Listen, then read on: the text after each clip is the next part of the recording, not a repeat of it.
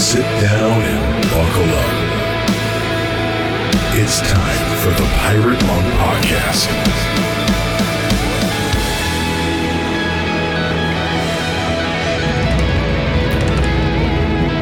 Welcome to another episode of the Pirate Monk Podcast. Hey, uh, I'm I'm your pal Nate Larkin, and I'm here with our good friend uh, Aaron Porter, and I've just shocked Aaron uh, with Shocked. the news I'm that stunned. with the news that Allie and I have decided to uh, to sell this fine, beautiful home we have in Franklin, Tennessee. So you've decided it's happening. yeah, you're we are it. definitely we're definitely selling the house. Holy shit balls. Yeah, we don't know whether we initially thought we'd sell it this fall, but we just can't move that quickly. We've got too much stuff in this house that has to be disposed of. I mean, just just moving in a, from a place you've been in for as long as we've been here, that's a, a job in itself. So we're thinking about spring. Man, Sorry, I'm also thinking about the fact that I was living in your house while everything was being renovated so beautifully. But okay, Yeah, yeah. keep keep Yeah, yeah. talking. It's fine. I'll catch up with the listeners. Everybody will catch Yeah, up yeah. at the same time. this is great. This is great podcast fodder. Yeah. Now, but but but so but here's the thing. Here's the thing. Franklin Franklin is a pricey town. Yes, it's a it great is. time it's a great time to sell it's a lousy time to buy if you want to buy in Franklin, in Franklin, right? Yeah. right Yep. so So you're Um, moving to Iowa, and man, it's gonna be great. Okay so our daughter and and um, three of our grandchildren the three who spend every other weekend with us live an hour from here in mount pleasant uh, in a town where real estate prices are considerably lower Although still pleasant.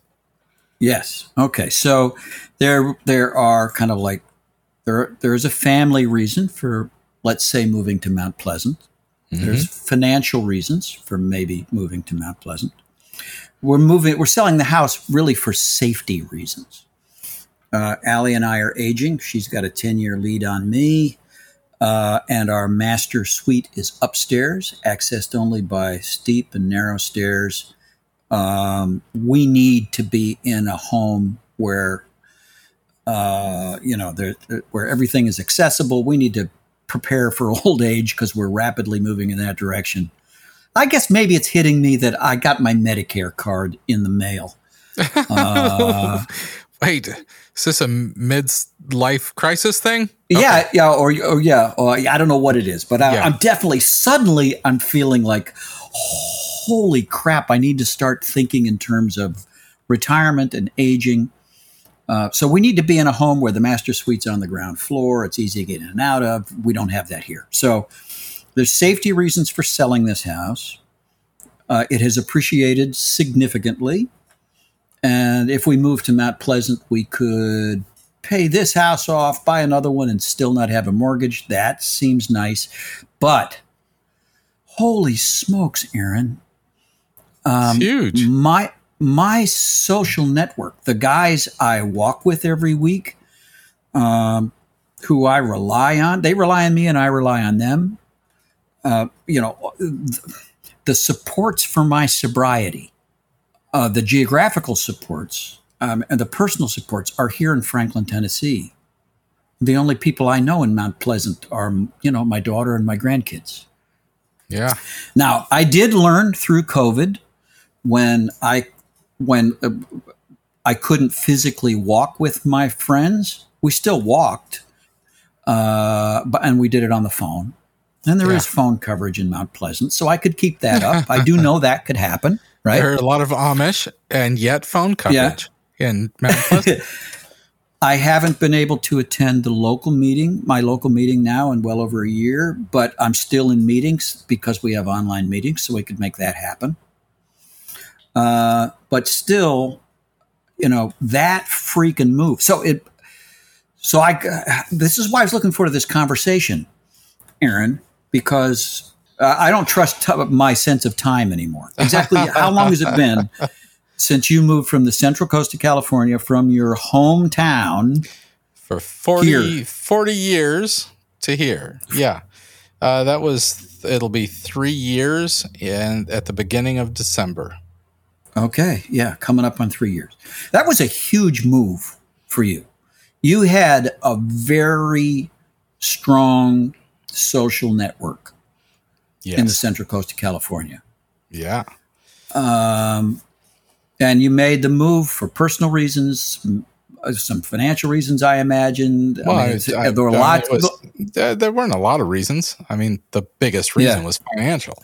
I was having to Yeah, work yeah. three and four jobs just to pay rent, and yeah, I didn't own a house, and rent just kept getting higher and higher. So, yeah, I mean, it was it was a hundred percent a move. Uh, the reason to move, not the reason to move here, but the reason to move, which my daughter and wife came out to me one day and presented a year after we had thought about it. So we had Mhm. sat there for another year, was purely quality of life and thinking like, yes, we okay, have all these things, but there are certain things in life that are more important right, and like how long can I live Mhm. working four Yeah. jobs?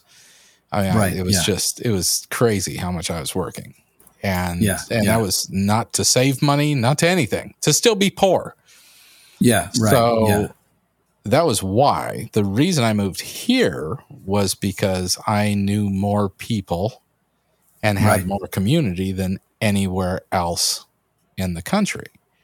Right. obviously yeah. there i had 40 years of friendships there were still people i went to school elementary school with and high school with that were around and even if i didn't Mhm. hang out a bunch with them i'd run into them all the time and i had Sure. two churches i had pastored at well three churches and so there was that and that was hard yeah, yeah, but I also knew I was moving towards people that honestly I had gone through Samson stuff with and New Adam stuff with here that Yeah. I felt very comfortable knew me in a deep way.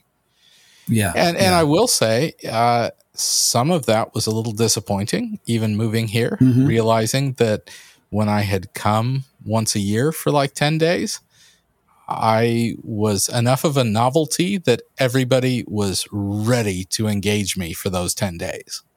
Yeah, Living right, here full right. time didn't live up to that hype.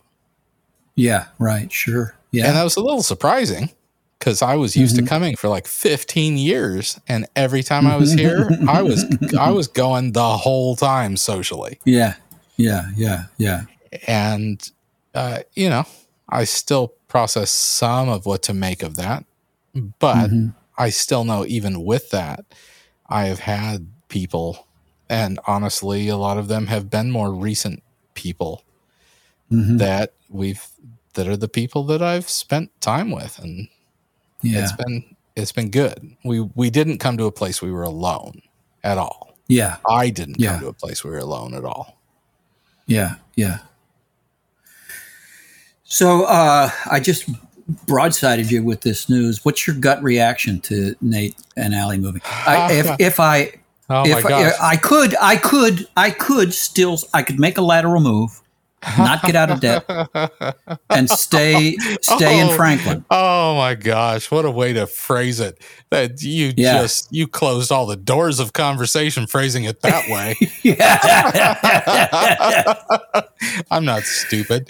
Uh, yeah, yeah no my my first gut reaction my first gut reaction is you're one of the biggest reasons that we drive 30 minutes over to franklin and we still Yeah. will anyways for sure yeah, yeah, yeah, yeah, and i think you know you're a little closer in mount pleasant uh, than an hour from where i'm at and yeah, yeah. it, it'd be fine uh, and actually i think that you guys if you purposefully i guess here's here's the fear the fear that Yeah. comes up in me is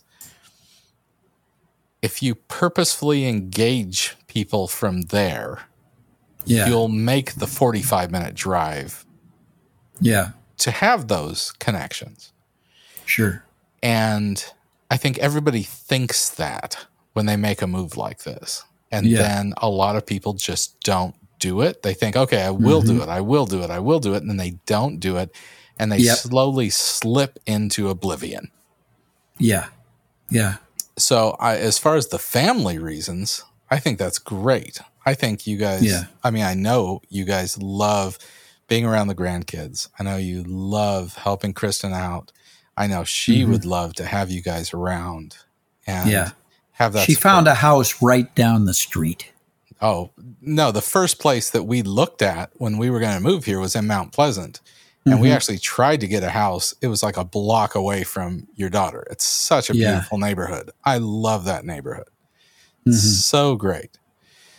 Uh, but yeah, I mean, a block away. Are you kidding me? So great. Yeah. And she can be like, okay, need a little space. I mean, it'd just be, it'd be great for her. You guys would enjoy it. It could Yeah. be shorter times because right now it's such a big thing. It's like, here's a chunk of time to be with the kids versus, Yeah. hey, we'll take them for the evening. And that's Right. exhausting. That's three kids. Yeah. So, I mean, I, I family wise, I think it's amazing. But those social things, it's it's really it becomes a discipline, becomes like a spiritual discipline Yeah. versus just an option. Yeah. Because right now, and, and yeah, I did. I walked with people for years, five days a week, and it was great. Mhm. I actually loved talking to people on the phone and taking a long walk. Yeah. Uh, I mean, I did that far more than getting to do that in person. And I think it's great. So I think you can have that, but it's the non purposeful time. Yeah. I mean, that's the part that we neglect so much, especially Yeah. those of us that n- are trying to do work and trying to address the fucked up parts of ourselves. Yeah. That we forget that the non purposeful parts takes as much discipline as the purposeful parts. Right. I hear you. And if we don't do that, then we're just living in like this cycle of focusing on pain and brokenness. And that's not the way we were supposed to live. Right. Yeah. Yeah. So, do you think you can pull that off? I don't know. I don't know. I need some clarity. It's time to call a clearness committee, maybe. I don't know. Or certainly we got to be praying about it. Please, you know, be in prayer with us about it. We don't know what what what we're going to do. All we know is we're going to move from this house. And uh, yeah, it's a big question. Hey, um, I had a great conversation. It's been several weeks now since I recorded a conversation I had with Drew Boa, where at one point in the conversation, the issue of, you know, transience and rootlessness, especially in adolescence, uh, you know, played a role in his life. I think it, it it has some bearing on what we've just talked about, and there's a whole lot more to it. Listeners, I think you're really going to enjoy this conversation uh, when we come back with Drew Boa on the Pirate Monk podcast.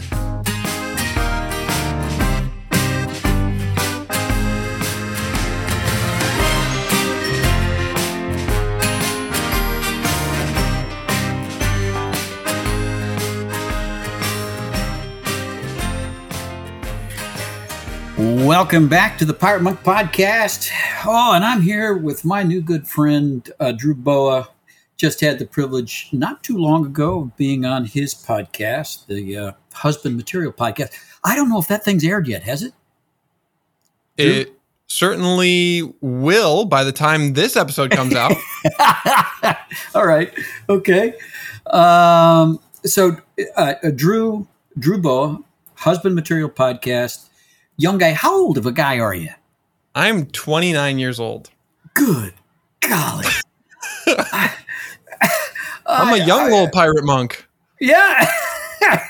I love this. It's, it's so heartwarming for me to see a guy as young as you are who has at least found his way out of the thickets, out of the forest of addiction, found some wisdom, found some help, and already is far enough in the process that you're serving other people, helping to pull other people out of the muck. Uh, so, uh, take some time, Drew, and give us give us your story.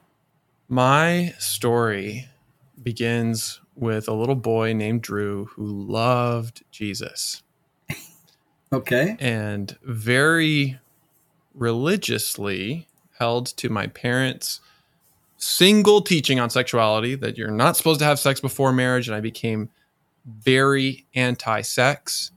Uh, Mhm. Specifically for porn, I thought it was from the devil, and I hated it.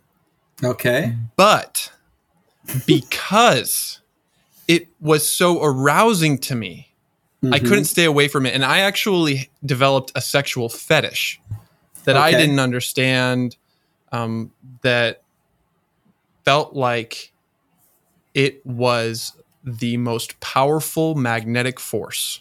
Mhm. Mhm. And so I love Jesus so much.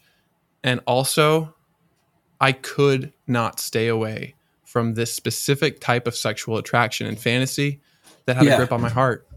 yeah, yeah. How old were you when that thing took hold? I was in middle school. Okay. I mean, the fascination probably began when I was 10, but then when I discovered masturbation at 13 and all Mm-hmm. Yeah. of those hormones started pumping through my body, all of my earliest orgasms were to the same type of image and the same Right. type of person. And Mhm. in my case, it was specifically for orthodontics and braces. okay. and- All right. Now. I look back on that and I can see how clearly it relates to those middle school years and the trauma that I experienced while all the kids around me had some kind of orthodontics and and Uh-huh. there was a story behind it. And when I Right, right. began to see that story and the little boy who needed love, my self-hatred began to diminish Mhm. and I was able to have self compassion and experience myself the way that Jesus saw me and the way that Jesus felt about me.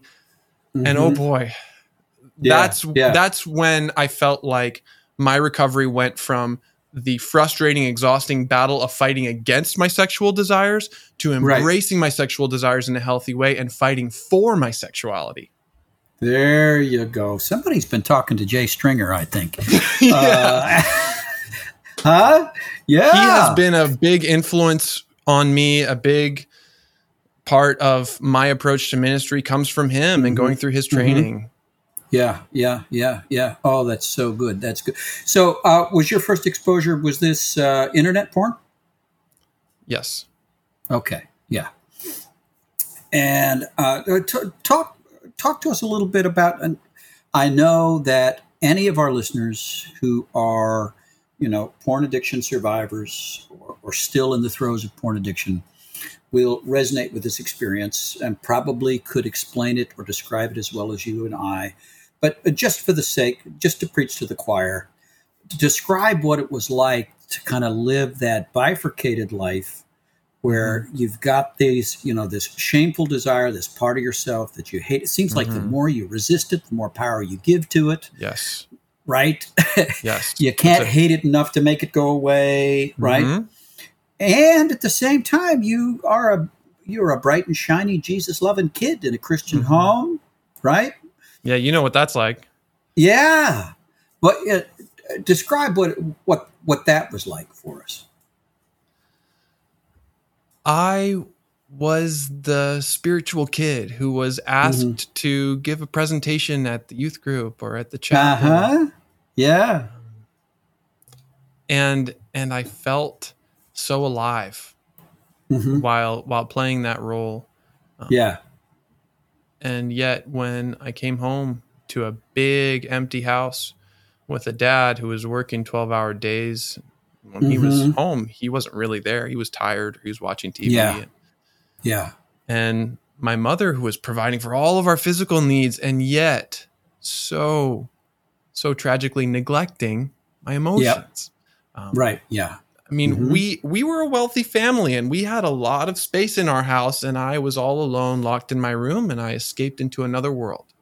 Right. Sure. Sure. Sure. And the sure. screen became my safe place, Yeah. became my my source of connection and, and I remember I remember so pleadingly pleading with with my parents, "Hey, can we play a board game? Can we do something? Uh-huh. Can, can we go for a walk? Can we play Yeah. catch? Can we can we engage?"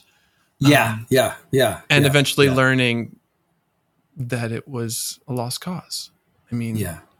um, it was just me and Jesus and whatever I could find on the internet. Right. Sure. Sure. Sure. So you had that need for connection. Now you're a likable guy. I'm sure you had friends, but uh, what was the depth of you know the friendships that you had at school and at home, or at school and at church? Here's another part of my story. I grew up moving around all Oh. over all over the continent. I basically did a North American tour. We lived in Atlanta, Georgia, Puerto Rico, Mexico City, Dallas, Texas. Moved to Toronto in Canada, my favorite place. Wow. And then we moved back to Texas, my least favorite place. And that was the most traumatic event of my childhood when we moved back to Texas. And um and so I was able to make friends in a way, but I never really felt at home. And I was always uh uprooted whenever I began to to go deep with people. And so the friendships were not constant. They were sporadic. And hmm and especially in especially in that time of my life when I was 13 and 14 years old, um, Right. I was all alone. Yeah. And yeah. Yeah. and the one thing that came with me during all those moves was my little safe place, my little world that I could go to where yeah. I got to choose what happens. And Right. I'm the one in control. Yeah. and I can be anybody I want to be. I can be with anybody I want to be with, mhm. and so um, that that is a, a huge way that, that my brain was wired, and that a lot of our younger generation is wired to connect through a screen Yep. and and through media, and there's Mhm. no more intense or exciting form of that than internet pornography. Sure. Sure. So sure. I guess what I want to do is while while I don't want to advocate for um, indulging the urges, Mhm. I want to champion the deeper desires and the longings and the aches that are behind those urges. Yeah. So yeah. with whatever type of porn you might find attractive or arousing or or whatever has been your particular version Yeah. of it. Underneath that is a good and holy beauty and strength that comes from God. And if we can tap into that, then we can bless it and we can express it in healthy ways and we can actually get what it was that we were created for this whole time. yeah. Yeah. Yeah. Yeah. What would you say So, that is uh, for you, Nate? What what was like your thing that that the legitimate desire underneath Oh, your yeah. urges? Yeah, for me, it was a desire for uh, for connection. For uh, yeah, it was all about attachment, Mm. uh, risk-free attachment, for soothing, and uh, you know, there.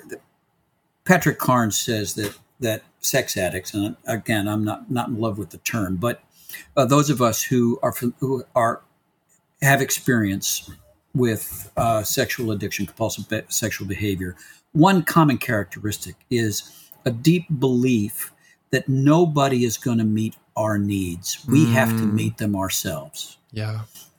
Uh, so uh, rather than ask somebody Mhm. to care for me, to touch me, to hug me, to be warm.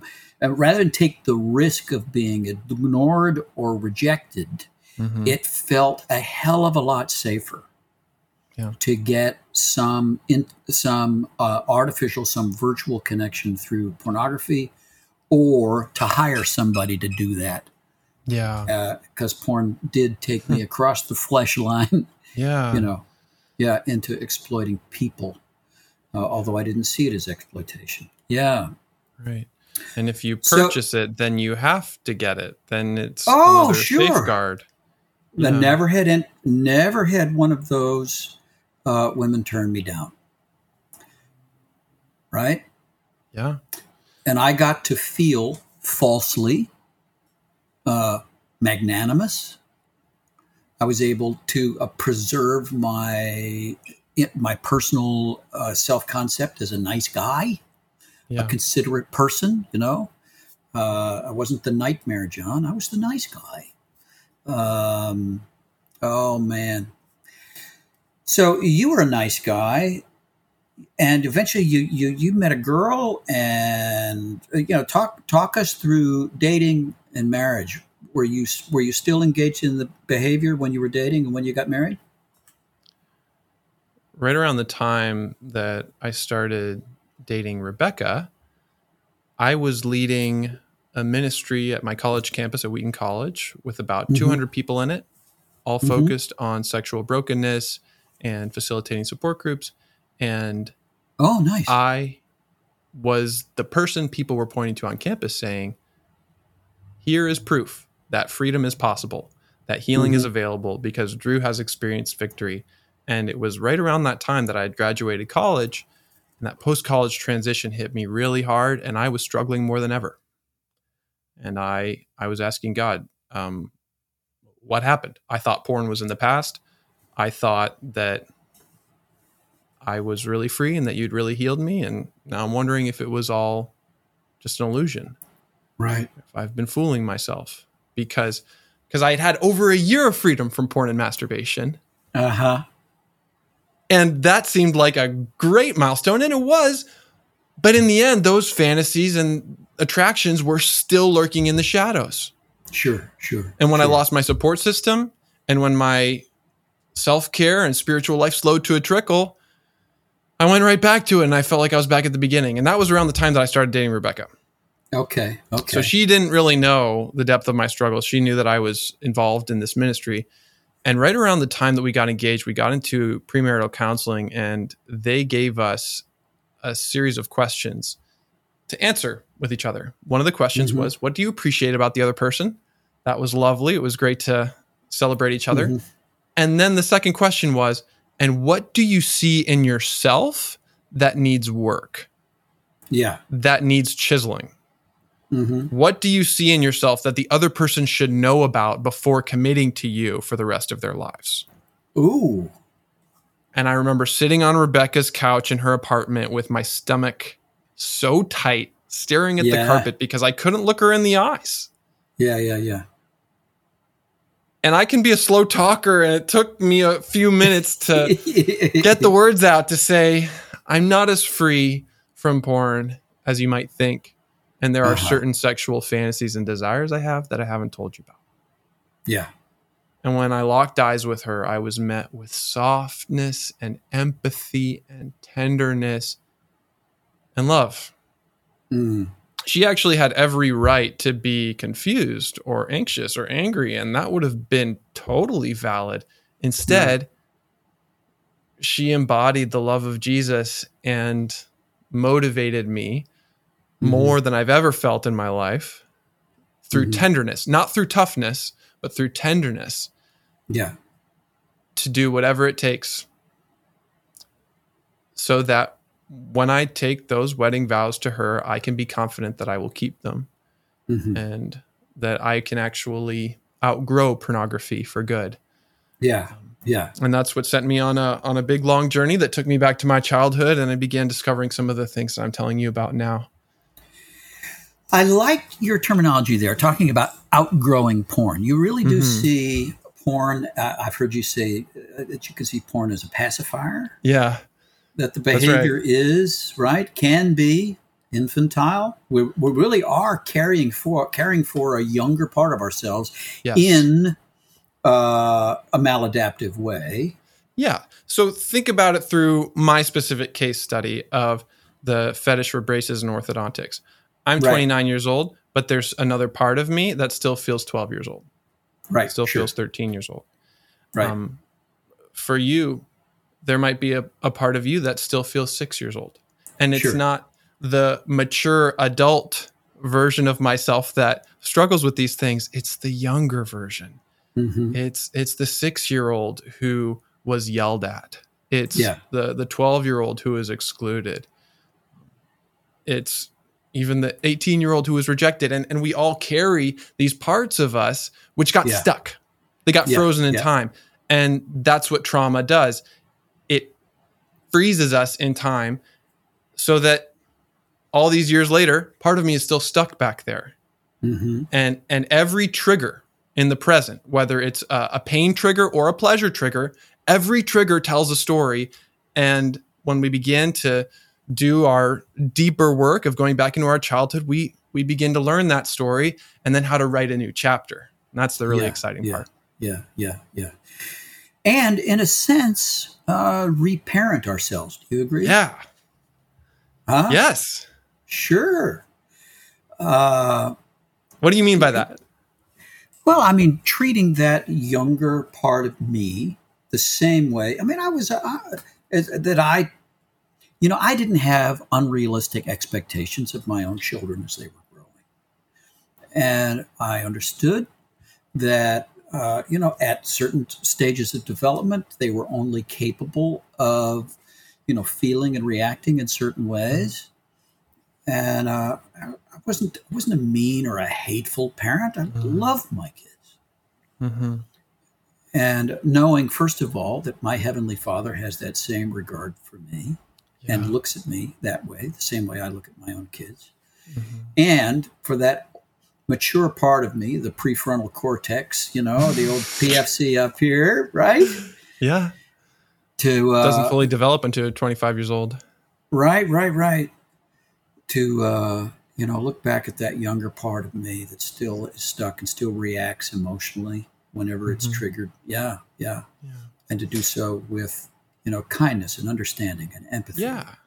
There's the aspect of giving myself what it was that I needed. Mm-hmm. I like to call my inner child little Drew. So giving Okay. little Drew the acceptance and the affirmation Yeah, that he needed but didn't get, and also inviting Jesus yeah, into it yeah, and allowing Jesus yeah. to touch those parts of my heart. Mm-hmm. That is so sacred. Yeah, and that's what I do. That's that's what I really care about, and that's that's what I believe the gospel offers us is is the good news of of someone a, a father who Right. knows everything about us and loves us, and and as we engage in healing and recovery, that's not based on trying harder, but trying softer with tenderness and compassion. And we oh, can- that's a great phrase right there. Not Okay. trying harder, but trying softer. I like that. Okay, I didn't make that up. That's from a, a book called Try Softer by Aundi Kolber, and and she's pretty Okay. phenomenal too. Um, Okay. But it's good, isn't it? That, that's the point. Is that when we see how Jesus Christ relates to sexually broken people throughout the Gospels, it's always by moving toward us with kindness. Yeah, yeah, yeah. So, um, what's life like for you today? What is mission? What is Mhm. passion? And uh, you know, talk to us. Talk to us about today. Yeah, my mission is to help Christian men achieve lasting freedom from pornography by outgrowing it. Okay. by becoming sexually, spiritually, emotionally healthy men of God. okay. Awesome. It's my heartbeat. Okay. And so you've got the podcast. How long's that been going? That's been going for a year and a half. It's been awesome. Okay. All right. It's my favorite part of the job, actually. Okay. Uh, and and what else are you doing? I am also facilitating a private community, which is free. It's the Husband Material Community, which Okay. Used to be a Facebook group, but now we've migrated to a new, more private platform. And that is a good, safe place where men are sharing their stories. Actually, right now in the month of July, we're doing something called the Summer Story Challenge, where men Okay. are uh, posting their stories. Each one posts a new story each day. Oh wow. So we are all learning to relate to each other with that curiosity and compassion and, and also Mhm. practicing the courage to be vulnerable with each other. So that's the the community. And then I also have a program called Husband Material Academy, which is an online course and coaching program where we go deep and do some experiential trauma work. Really? Wow. And you do that virtually? It's all online. It's all on Zoom, and that is another part of my story. See, remember how I said that the screen was my safe place? Yeah, yeah. Uh, well, it still is in a way. Um, and and what the enemy has used for evil, all of this technology is now being used for good. Oh, you know, I I come back to that thought quite often. To me, it's Mhm. it's. I, I love that we're just kind of pushing it back in the enemy's face here. Yeah. this thing, right? Yeah. This thing Yeah. that did so much damage Mhm. has now become a redemptive tool. Yeah. Yeah. I get so Oh. fired up just hearing you say that. I call it reversing the curse. We are reversing the curse. yeah. And one of my favorite verses in the whole Bible uh, is from Zephaniah chapter 3, where God makes a promise. And in the New Living Translation, it, it translates it a special way. I don't know if all the other translations do this, but the New Living Translation, it says, I will bring them praise and honor in every place where they were put to shame. Oh wow.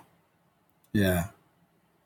in some places it'll say in some translations it'll say i will bring them praise and renown in all the earth but he's saying i will bring them praise and honor in every place where they were put to shame.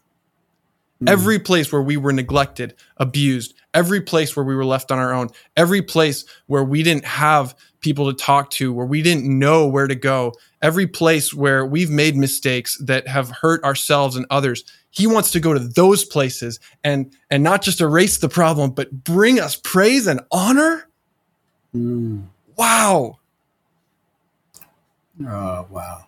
that that is what god is doing even with our technology this place of shame and brokenness he's saying i'm gonna take that Yeah. transform it Yeah. Well, for those of our listeners who want to uh, join the community that you helped Mm-hmm. lead, uh, what's the best way for them to connect?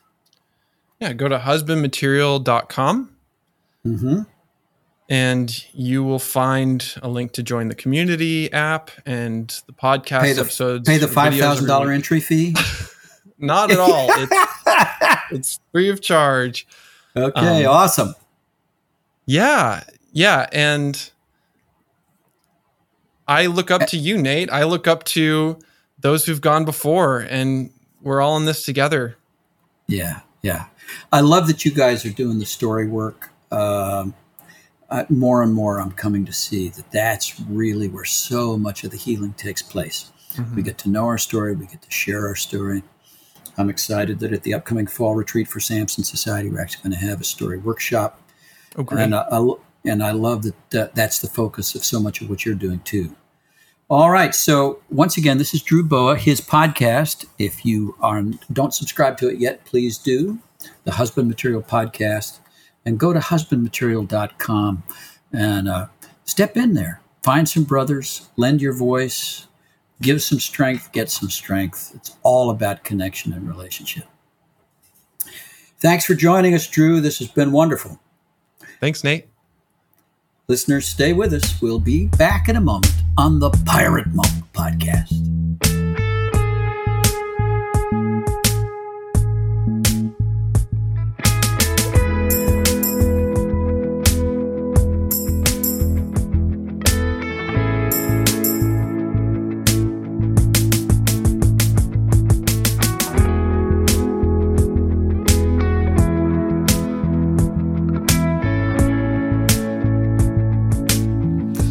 We are back on the Pirate Monk podcast. Well, another Jay Stringer friend giving us some arousal template information.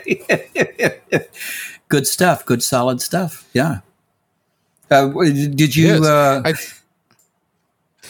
yeah, I think I think it's very interesting that so much of the idea of moving around and having that isolation and moving towards those things, what strikes me is that I lived in the same house until I moved away at 17 years old, and then after just a handful of years, moved back to the same town and even lived in that house again with my family. Mhm.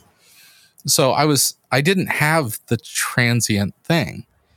mhm. And yet, what I think of is that, especially in elementary school, actually, geez, elementary school, junior high, high school, I felt very much like people didn't understand me and I felt very alone. Even though I had Uh-huh. friends that I was hanging out with, they'd come over, spend the night, go to their house. Looking back, there was really no problem, but I felt very alone. Yeah. And I didn't have access to porn. I'm too old for that. So I had, Yeah, you know, right. my I had my mom's the internet had not yet been invented. no, I had my I stole every, you know, Victoria's Secrets of my mom's. I had my Yeah, yeah. JC Penney's catalog so it'd come with the Christmas thing so I could see some bras. I know. People look down on me like that wasn't real porn. Oh, like you're looking down on me because I didn't get real boobs. That was a that was the same thing. Yeah, and, sure I, and, was, yeah. and I had Absolutely. some, some catalogs that would have like magazines with posters that were little thumbnails of like Samantha Fox. And I would Mhm. sit there with a magnifying glass, like, I Yeah. want to see this. Or Vanna White, who's standing there in jeans. Like this. Yeah, yeah. Yeah, yeah. But but when I look back, like that's funny only because it's so much uh, more graphic now. But to me, it was this desperate desire to connect because I felt so alone. Yeah. Like nobody knew me. yeah. And so I felt those same things without moving anywhere. But I also went to a small school that there were, you know, 20 to 30 people, usually closer to 20 from kindergarten through eighth grade. And then I went to a bigger in school your high class. school, Yeah, yeah, yeah. in my class. yeah. So it was this small group of people, and I just felt like I was alone so much. And I would just walk with my dog. I'd walk with my dog in the Salinas River and listen to Depeche Mode and Morrissey, which isn't helpful when you're a young man. It's really, you know.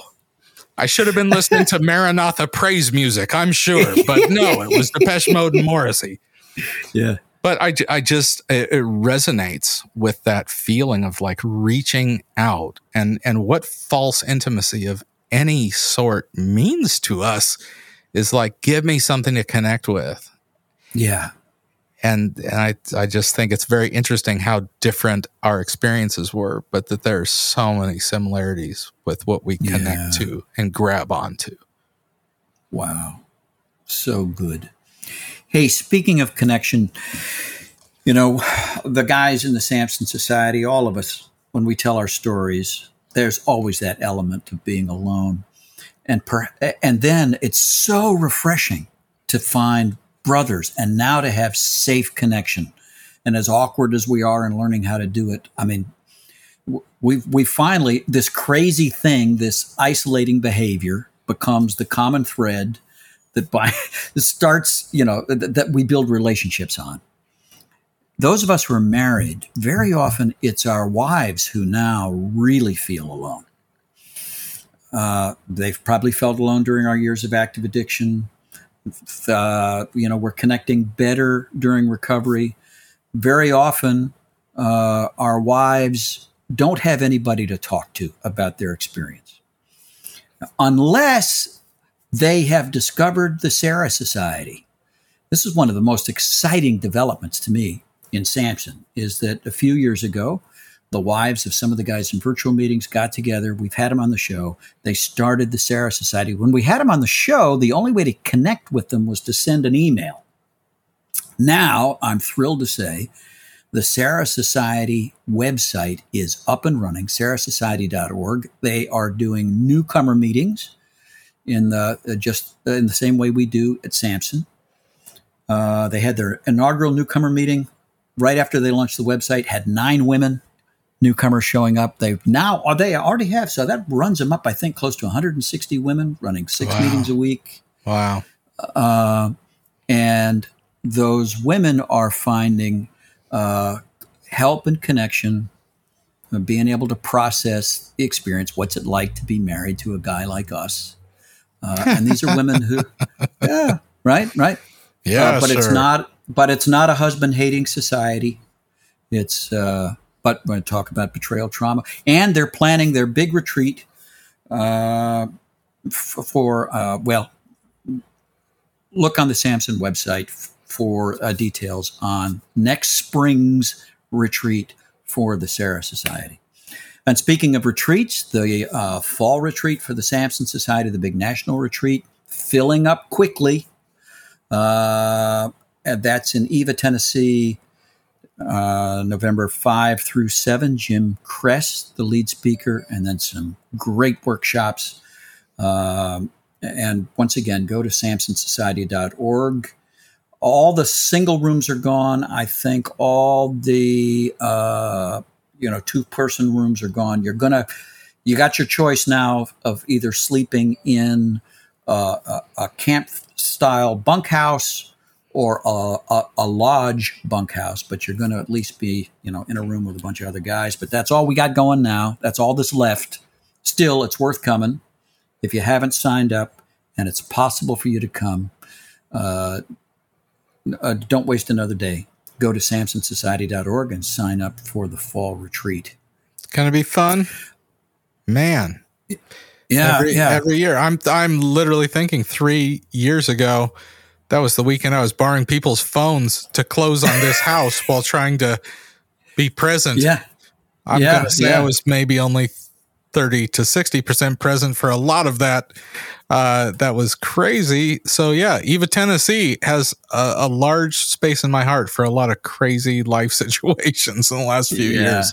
Yeah, yeah. It's going to be a great weekend. It's going to be so fun. Uh, and one other thing, by the way, guys, if you uh, are listening to the podcast and you have not attended a virtual meeting, a Samson meeting, uh, go ahead and give it a try. If you already are a virtual guy and you haven't yet trained to be a meeting host, uh, the way the society is growing, we need more and more guys who'll step up and serve as meeting hosts. Doesn't mean that you take sole responsibility for a meeting, but you can step in to help. Uh, we're also going to need more guys to host newcomer meetings because uh, we got more and more people coming through the doors, and we just uh, want to have as much availability as possible. So uh, think about that, will you? Pray about that. Uh, well, I, that's about all I've got on my plate. Anything you want to say before we close, Aaron? Mm, never played leapfrog with a unicorn. Sorry, when, right. pre- when, pressed for something to say, that's all I've got ever for the last 40 years. Sage advice. Uh, all right. Well, until next week, then I guess we're going to wrap. I'm Nate. I'm Aaron. He's Aaron, yes. And uh, we still are your pals on the Pirate Monk podcast.